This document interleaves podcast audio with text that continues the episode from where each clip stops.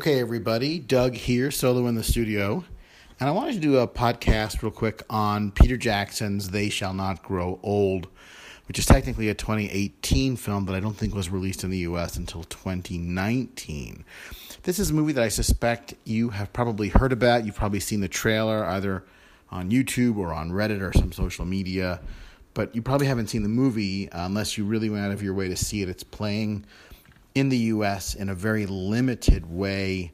Uh, the theater that I saw it at, I had to go to a 9:40 a.m. show because it was essentially the only time that the theater was showing the movie that day. Um, on selected uh, pay streaming services, the movie is available for about 20 U.S. dollars as well. But again, it's pretty hard to see. so this is Peter Jackson's uh, documentary about World War One from the English perspective.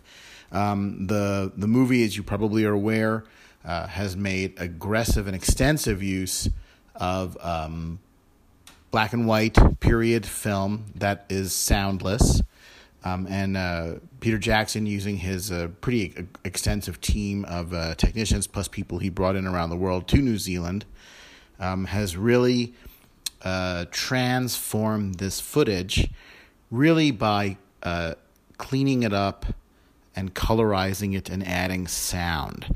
Um, when people hear the term that film is colorized, it often connotes or brings up to mind uh, really bad colorizing work done in the 80s and 90s. This, this in no way resembles that. This is an incredibly impressive colorization process that they went through where they were color matching uh, actual World War One clothing, physical objects, etc. Sometimes they went to the locations where the the film was shot a hundred years before to look at the color of the dirt and the grass so that they could get it right.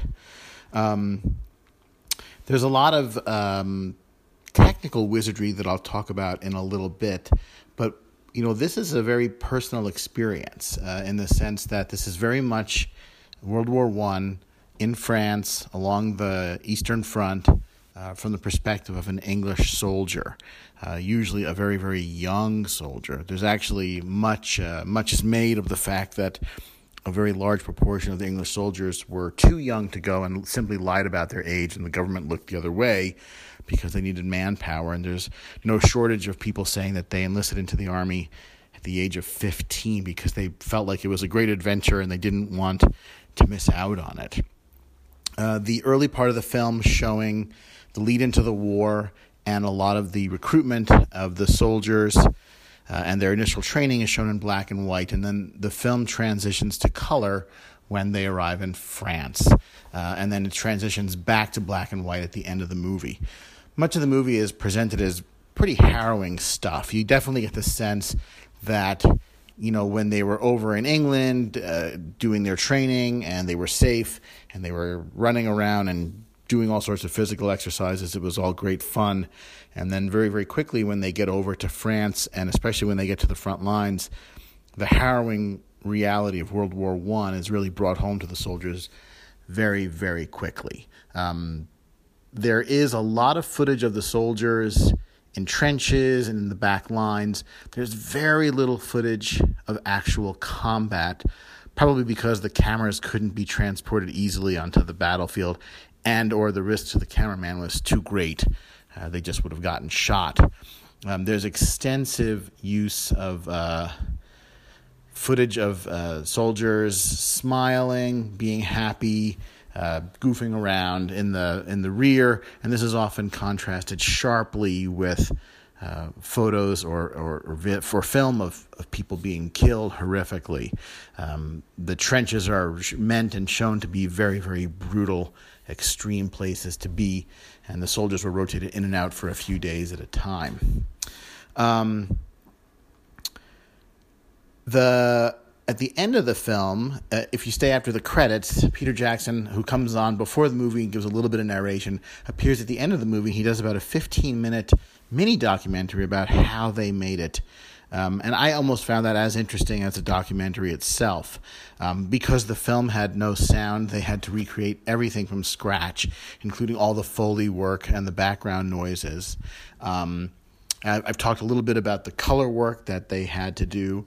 Uh, one thing that's truly amazing, and this has been done in a couple of contexts before, is they hired forensic lip readers to uh, watch the films and figure out exactly what the people were saying. And then they hired people from England who came from the same towns as the regiments that they were showing came from to get the accents correct, and then they had them re overdub the lines. And again, much much of what they say is actually pretty banal stuff, but it's it's certainly miraculous to hear these hundred year old words spoken by foot soldiers again today. Um, I thought that was some of the most impressive work in the film. Really was the the forensic lip reading work if anyone's interested, as a side note, Nova uh, did a special a couple years ago uh, where they did forensic lip reading of Hitler's home movies. Same exact idea, where they were able to sort of reconstruct his words just from his uh, silent home movies. Um, one thing that's super interesting to me on a technical level is that you know you can't have a sound in movies until you can synchronize an audio track with the picture the cameras used in World War One were hand cranked affairs. Um, so because they were hand cranked affairs, the the frame rate varied. Right, most modern movies use 24 frames per second. Uh, these uh, World War One movies varied anywhere from 10 to 20 frames per second, and the rate of frames per second was not constant. It assumed that the cameraman could turn a crank at an exact uh, fixed rate, which is unlikely. So there's is really interesting stuff that they had to do was one was they had to adjust the frame rates both up or down to get them right. And there's a really interesting bit where they show if you got the frame rate just a little too fast or a little too slow, it just didn't look right, and your eye really could pick it up that it was a problem. But when they were able to get the frame rate just right, all of a sudden the movement seemed natural and modern, and it didn't look like you were watching, you know, a Charlie Chaplin uh, film, you know, from a million years ago.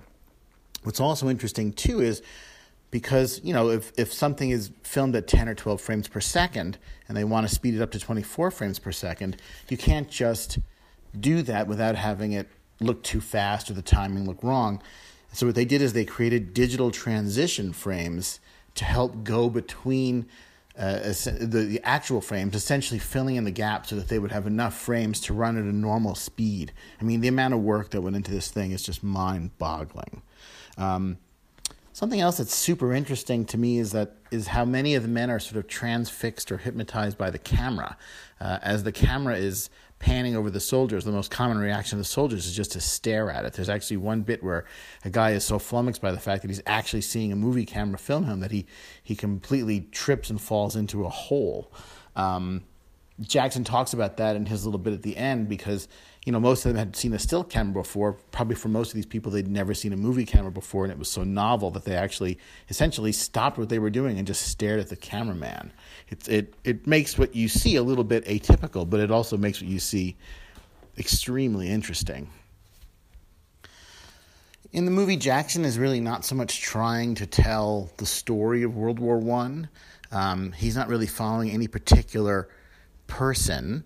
Um, he's just trying to give you a sense of the arc of what the average soldier might have experienced from their training through the war and on the return home, and as many aspects or facets of that as possible.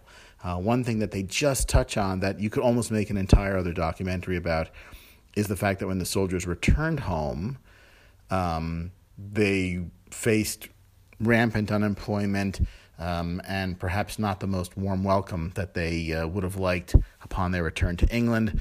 Something else that isn't really discussed too is how shortly after World War One we end up in the Great Depression. So the soldiers survived all this calamity, only to come home to unemployment and financial catastrophe. Um, if you watch period shows, uh, that take place in that era, they often have an angle on that or focus on that. And for example, just off the top of my head, Mr. Selfridge comes to mind, which has several episodes that focus on what happens to soldiers when they return from World War One and can't find employment. Anyway, um, this is uh, beyond doubt um, worth a watch. Um, it's a very moving and emotional documentary. It's not dry. Um, they have literally taken this hundred year old footage and made it seem modern and fresh and new. But nothing you see um, is uh, newly created. It's just been sort of worked on and digitized and modernized. So all the footage that you see um, is 100 years old. Um, as I said, you may have to work a little bit to see this. Uh, like I said, I had to look around a fair bit to find a theater in my area that was showing it, and it was one show a day at an odd hour. Um, and the theater was practically deserted. But again, I'm extremely glad that I saw this on the big screen. Um, definitely uh, worth a shot. Uh, this is something that I had looked forward to seeing for a long time, and I was glad that I was finally able to do it. Um, if anyone is interested in World War One, it's definitely worth a look. If you know nothing about World War One, which is probably true for a lot of people, it's definitely worth a look because it will really open your eyes onto a conflict and a period in history that maybe you know nothing about. You know, there's a million World War II movies, and we've all sort of grown up immersed in World War II lore and television shows and movies and things like that. But there's very little on World War One that we have uh, sort of in the popular consciousness today that has caught on. So this is, I think whether you're interested in World War One or not, this is a great window into that period, and might maybe would spur you to read other books or see other movies about it. Anyway, that's my take on um, They Shall Not Grow Old. Uh, definitely worth a look if you can find it. Hopefully, you can see it in the theater on the big screen, uh, where I think it is probably better off to be seen. But as I said, if you can't, it's available on some pay streaming services and will be on uh, video soon. Thanks, guys.